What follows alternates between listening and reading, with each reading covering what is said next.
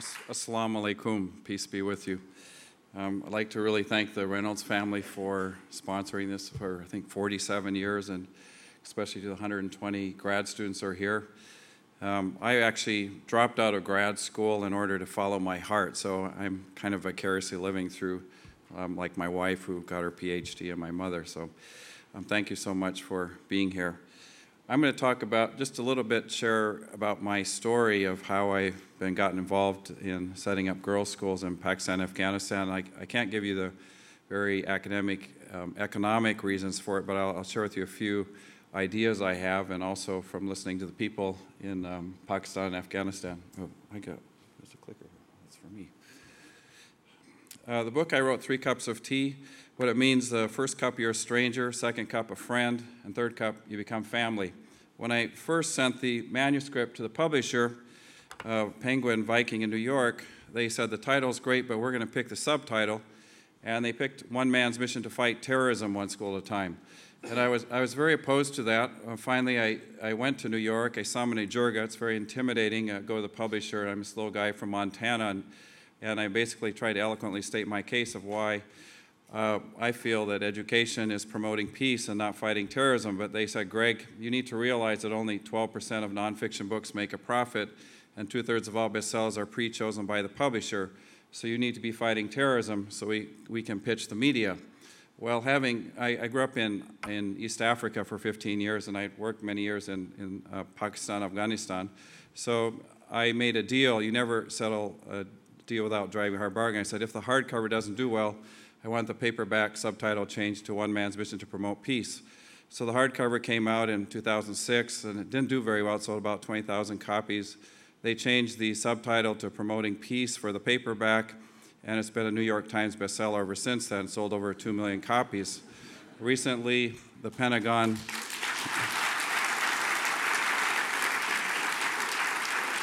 and, and really what it is is, you know, fighting terrorism is based in fear, but promoting peace is based in hope. And I've had the great honor to go around America, like as uh, uh, Khalid was talking about, and, and sharing with different groups of people about Afghanistan and Pakistan and about the hope that comes through education. The Pentagon, um, General Petraeus just read the book, and he sent me his eight main points of what he gleaned from the book. And basically, the main point is about it's that relationships are important, three cups of tea. Um, the Pentagon bought ten thousand copies. They're using it for counter um, intelligence training. I was at um, CENTCOM, and I've been speaking with anti-war activists in the Bay Area, but pretty much liberals and conservatives, but pretty much everybody. I think education is something that can bring people together, and especially girls' education. So I, um, uh, um, the opposite of Khalid, instead of coming to America, I actually went overseas when I was three months old. I grew up in Tanzania for fifteen years. My father set up a hospital. My mother started some schools. It was a paradise, post-colonial, new democracy. I went to school with children from two dozen different countries. I got to uh, go into mosques and synagogues and temples and churches, and to me that was the way the world was. Uh, when I finally came back to America, I was uh, fifteen years old, and my first day in high school, I got beat up because I, I told the kids I'm from Africa, and that, there was some confusion about that. And you know, it was the first time in my life that I learned what the word racism meant. It was the first time I learned about prejudice. And because we were so poor, I actually joined the Army so I could get the G I Bill, so I could get a university education. It was actually in the Army where I met men and women from all across America, and I realized this is a great country, not because of our commonality, but because of our great diversity. In Africa, there's a proverb I learned as a child. If you educate a boy, you educate an individual. But if you educate a girl, you educate a community. I had three sisters, and my younger sister suffered with severe epilepsy. Her name was Krista, and in ninety-two, she died from epilepsy. So in honor of that, I went to climb K two, the world's second highest mountain, uh, to honor her memory. And it, this is uh, K two, the world's second highest mountain. We spent, um, we didn't have a lot of money. I just, um, these are, uh, this is a French Legionnaire's tent designed for the Algerian desert in the Sahara, and these are fifty dollar two-season family camping tents. Um, twelve climbers. The general in the middle, I won't tell you where he's from, but he left after a week because he said there's no alcohol in Pakistan. Um, so um, here we are. working our way up the Chinese-Pakistan border. Um, this is our route up here. And finally, seventy-eight days later, it was time to go home. I was weak, exhausted, emaciated. I, my two partners did some, but I didn't quite make it to the top. But most of all, I was disappointed, and I felt as if I had failed because I hadn't honored my sister's memory. Um, that's one more thing that happened with Three Cups of Tea. The, the first chapter, and as you've heard about um, this week a little bit, I titled the first chapter, the first word in Three Cups of Tea is the word failure. And again, the publisher in Manhattan said, Greg, in America, you never start a book with the word failure. That's bound to fail. And they put a lot of pressure, but I insisted on that. I said, you got your fighting terrorism title. I want to, failure is the first word in the book. You know, we all fail in our lives, and we all make mistakes.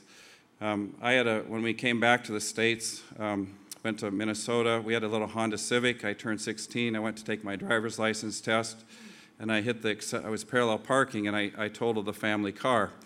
Um, in college, I played football.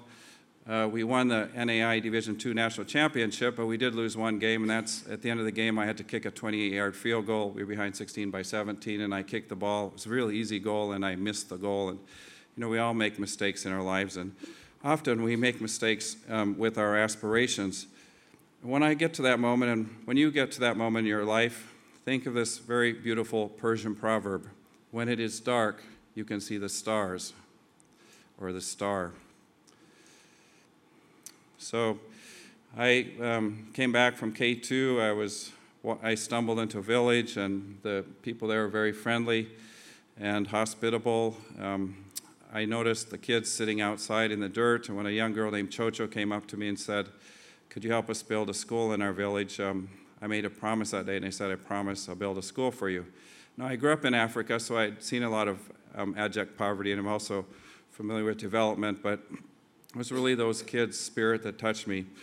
I didn't know what, uh, I came back to the States, I had no clue how to fundraise. See, I'm just, a, I was a neurophysiology student and a dirtbag climber. So the first, I didn't even know how to use a computer. Um, this is uh, nineteen ninety-three. So I went to the local library, looked up the name of five hundred eighty celebrities, and I hand-typed five hundred eighty letters. Dear Michael Jordan, dear Sylvester Stallone, dear Oprah, um, I'm trying to build a school in Pakistan, can you help out?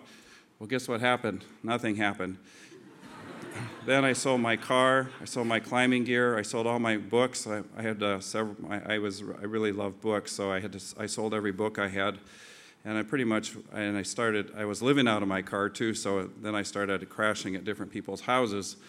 By the springtime, I'd only raised twenty-four hundred dollars, and my mother, who was a principal in an elementary school, invited me to come and talk to the kids. Two days later, a young fifth grader named Jeffrey came up to me and said, I have a piggy bank at home, and I'm going to help you raise money for that school.